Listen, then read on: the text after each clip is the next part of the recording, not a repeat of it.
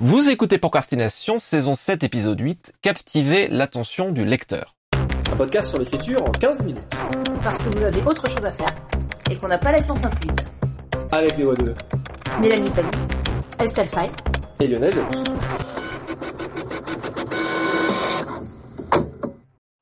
Bon alors, hein, on cause, on cause. Ça fait maintenant 7 ans qu'on est là. Mais en fait, c'est un peu bien le but de captiver l'attention du lecteur. Alors bon, on cause depuis 7 ans, mais en vrai, on fait comment pour captiver l'attention du lecteur? Eh bien, on retourne écouter les 7 saisons de procrastination. Merci, au revoir. on galère et on travaille, on réécrit. Voilà, enfin tout ça vous l'avez déjà entendu. Bon, qui c'est qui se lance sérieusement sur le truc?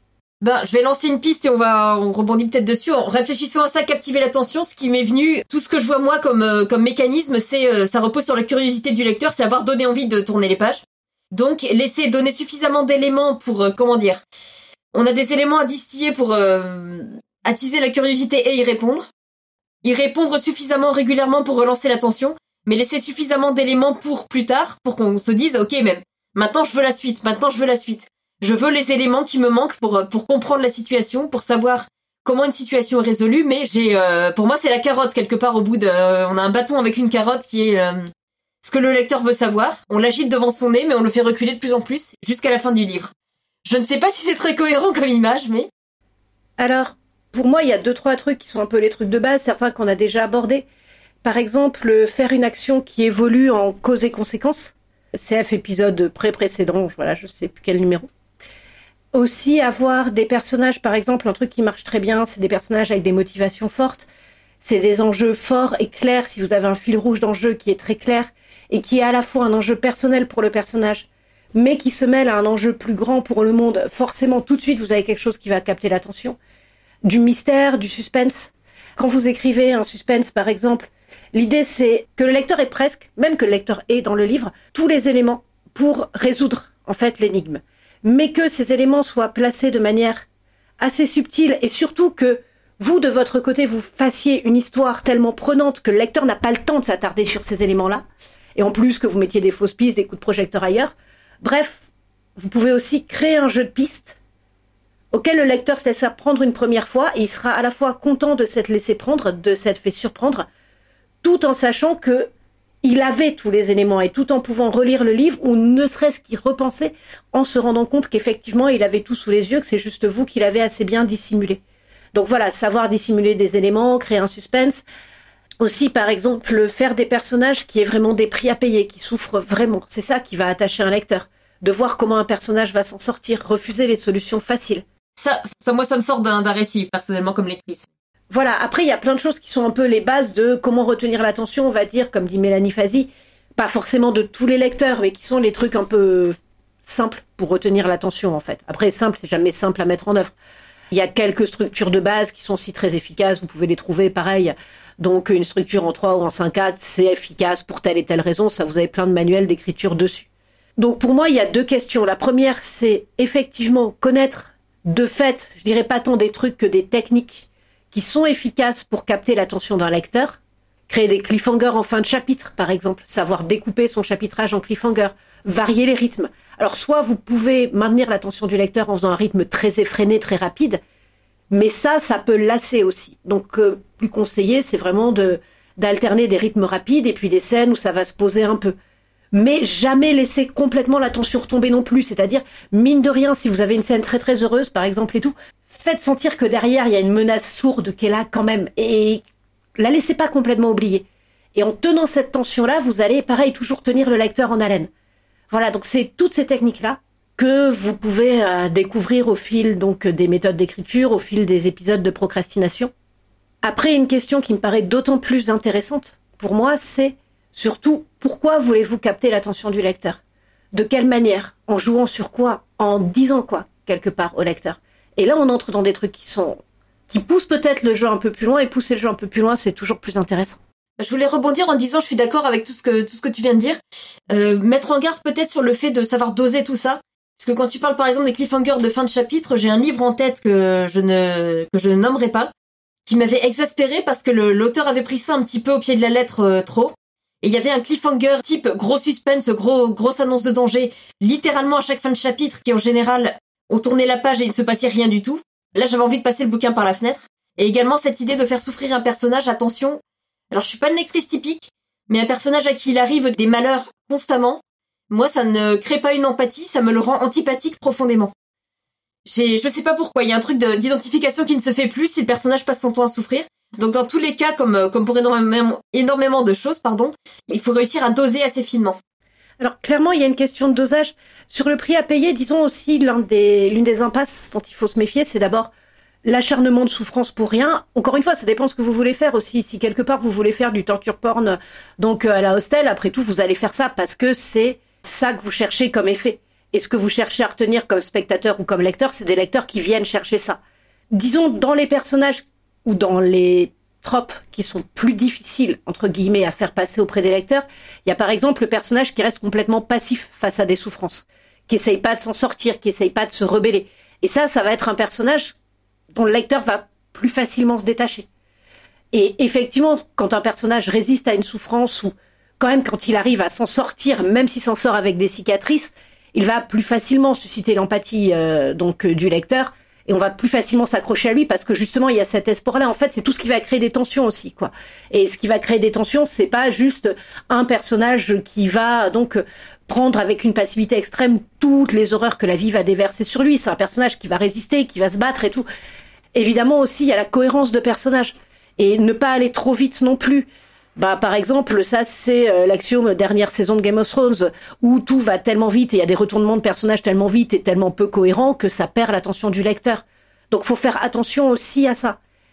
Sur les questions d'équilibre, il y a aussi l'équilibre entre répondre à certaines attentes du lecteur, mais aussi jouer avec les attentes. Mais jouer avec les attentes sans perdre la cohérence.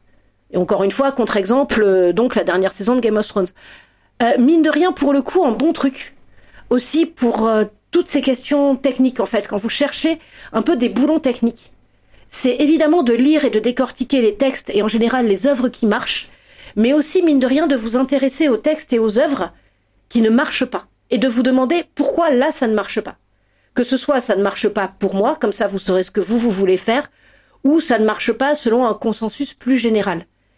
Et en observant pourquoi donc euh, une œuvre ne fonctionne pas, pourquoi votre attention se relâche? Pourquoi une œuvre a tout à coup perdu des lecteurs, perdu des spectateurs? Eh ben, vous allez apprendre des choses aussi. Donc, n'hésitez pas à interroger non seulement les bons textes ou les bons films, etc. Enfin, vous savez que moi, vraiment, je, je pioche dans tous les médias. Mais n'hésitez pas aussi, encore une fois, à interroger les œuvres ratées, les œuvres foirées, pour vous demander justement qu'est-ce qui a fait qu'elle foire en fait, et comment faire différemment. Je suis d'accord avec beaucoup de choses que tu viens de dire. C'est juste un petit détail sur lequel j'ai rebondi tout à l'heure. Je suis étonnée d'entendre sur ce que tu dis sur la passivité et l'action.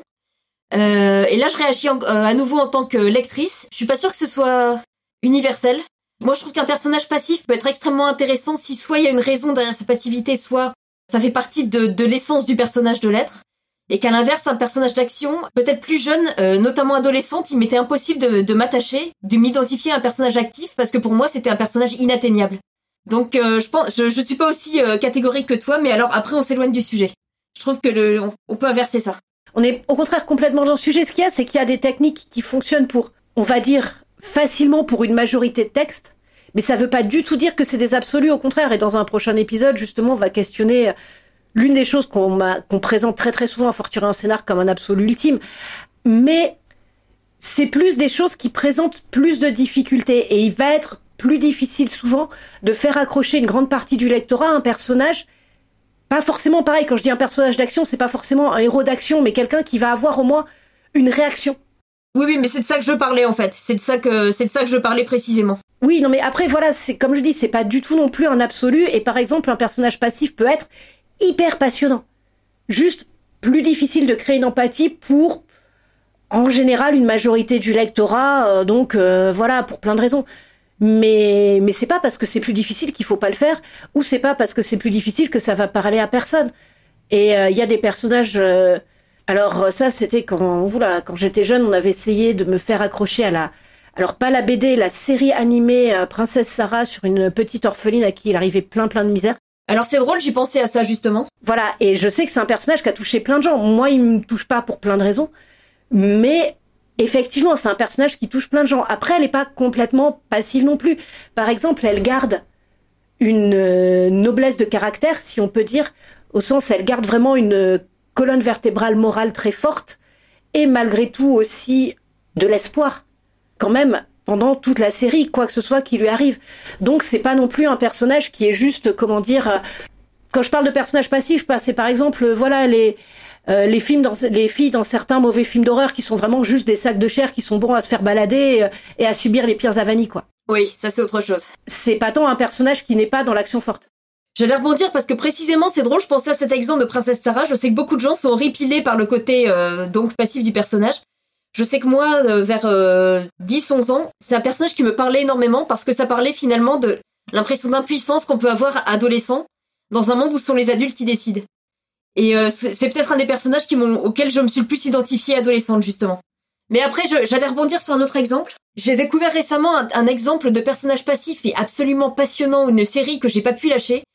J'ai découvert la deuxième saison récemment de la série En thérapie, où une grosse partie des intrigues passe sur le fait que des personnes sont confrontées à un problème qu'elles refusent de résoudre et il faut qu'on remonte à la source pour comprendre pourquoi elles sont passives. Et c'est un des trucs les plus passionnants que j'ai vu récemment. J'étais scotché. C'est possible, mais c'est compliqué. Pour finir sur Princesse Sarah, même si c'est un personnage qui m'accroche pas pour plein de raisons, et notamment c'est vrai que moi, pour que j'accroche à des histoires de noblesse, c'est compliqué. Par contre, ce n'est pas un personnage passif. Pour moi, c'est juste qu'elle a une manière de réagir qui n'est pas celle de l'archétype entre guillemets du personnage rebelle, d'ado rebelle qui se défend ou tout ça, mais elle réagit à sa manière. Complètement. Donc euh, justement aussi, ce qu'il faut voir, c'est. Et c'est en ça qu'elle est intéressante. Évidemment, dès qu'on est dans des archétypes, on va avoir, comment dire, avoir une histoire qui prend de l'inertie facilement mais qui va peut-être moins marquer profondément les lecteurs ou au moins certains lecteurs qu'une histoire qui va interroger des choses moins, moins simples, moins faciles. Donc, connaître des techniques, c'est bien, travailler des techniques, c'est bien, mais avant tout, savoir quelle histoire on veut faire et pas forcément vouloir faire euh, de l'histoire qui fonctionne pour de l'histoire qui fonctionne, pour moi, c'est essentiel. J'allais m'efforcer de créer de la polémique, euh, c'était mon tour, euh, en disant que même si moi je suis client effectivement du suspense, de la tension, etc., tout le monde ne l'est pas. Quand on parle de curiosité et de tension, c'est des choses qui sont extrêmement vastes et on trouve le plaisir et l'attention dans des genres extrêmement différents. Que ce soit dans euh, du thriller euh, ultra glauque ou euh, dans le roman sentimental le plus mignon, il y a quand même une certaine forme de tension narrative dans un cas comme l'autre. Elle est juste extrêmement différente et le plaisir est pas du tout le même. Sur cette histoire de personnage actant ou pas actant, l'humble grille des lectures que moi que je me suis composé là-dessus et qui est un sujet qui je vais peut-être ouvrir une boîte de Pandore et c'est peut-être un truc sur lequel il faudrait revenir, c'est que euh, en fait, à mon avis, là, le trait d'union qui, d'après ce que vous dites, me semble unir euh, le, le, truc. Euh, j'étais pas fan de Princesse Sarah non plus quand j'étais môme. C'est la différence entre la gentilité et le libre arbitre les deux concepts existent. Alors je suis pas ethnologue, hein, donc euh, mes excuses par avance. Et d'ailleurs peut-être même que là je montre moi totale incompétence sur le sujet parce que c'est probablement même pas la bonne euh, la bonne discipline, peut-être plus de la sociologie. Mais bref, le libre arbitre, c'est être en possession de ses moyens et de sa liberté pour agir. L'agentivité, c'est la capacité à ce que ses actes soient suivis de conséquences globalement. Et dans la fiction, par nature, le libre arbitre n'existe pas, puisque l'œuvre elle a été écrite, on sait bien que les gens ne peuvent jamais suivre que le chemin qui suivent sur la page ou dans le cinéma, etc. Par contre, ce qui tient lieu pour moi de, de substance ou dans ce qu'on vient de dire qui peut éventuellement générer de l'intérêt pour le lectorat, c'est quand il y a de la gentilité, c'est-à-dire quand le personnage, il est susceptible d'être moteur ou actant de son environnement. Et ça veut pas dire par là que ça va devenir un super héros d'action qui va faire des trucs. Par contre, si on prend l'exemple de Princesse Sarah où effectivement elle conserve son compas moral, c'est que, en gros, en en prenant plein la poire en permanence, elle conserve malgré tout le choix et la liberté de ne pas tomber dans, euh, en gros, de pas euh, devenir euh, ce qu'elle déteste, quoi. Elle garde la résolution et la capacité de se dire confrontée à ça avec ma liberté de choix hyper réduite, mais de toute façon, tu es une héroïne de fiction, ta liberté de choix est, exactement nulle, puisque de toute façon, ton histoire est écrite. Elle garde la capacité d'influencer son environnement narratif en faisant ce choix-là. Et pour moi, c'est ça qui tient l'illusion de libre arbitre dans la fiction. C'est pas le libre arbitre, c'est la gentilité.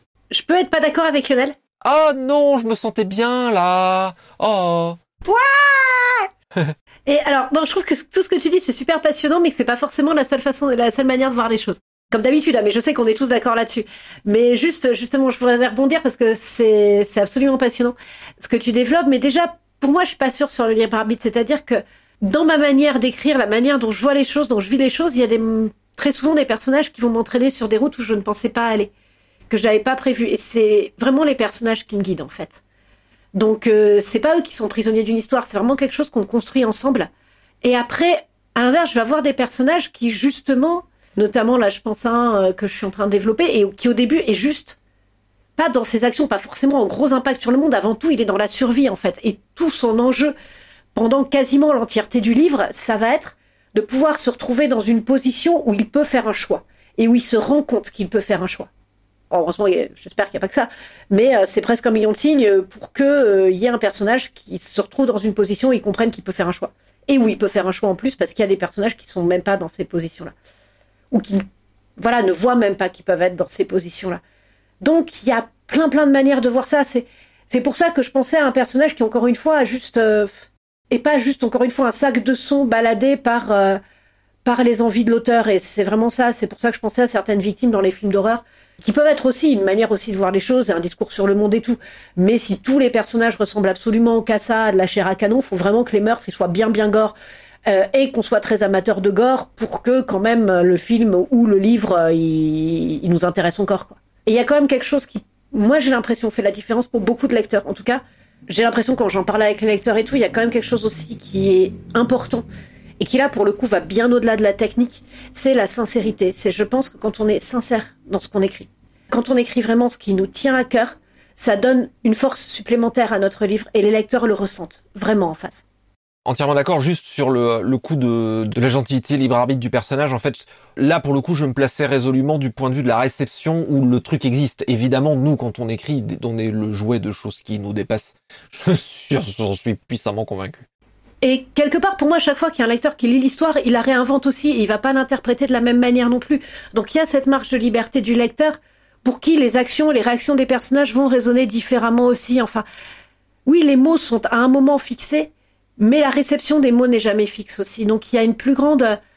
Le livre est à la fois un objet fini, mais donc quelque part la réception peut être infinie, quoi. Et ça fait partie des paradoxes qui font que, voilà, que j'adore les lire et que je continue à lire et que je continue à écrire. Magnifique, super, euh, super conclusion. Une petite citation pour terminer. On devrait vraiment définir un page turner par le fait que la page qu'on lit est tellement bonne qu'on ne supporte pas de la quitter. Mais il y a aussi la suivante, qui sera peut-être aussi géniale que celle-ci. John Birdside, Scintillation. C'était Procrastination. Merci de nous avoir suivis. Maintenant, assez procrastiné. Allez écrire.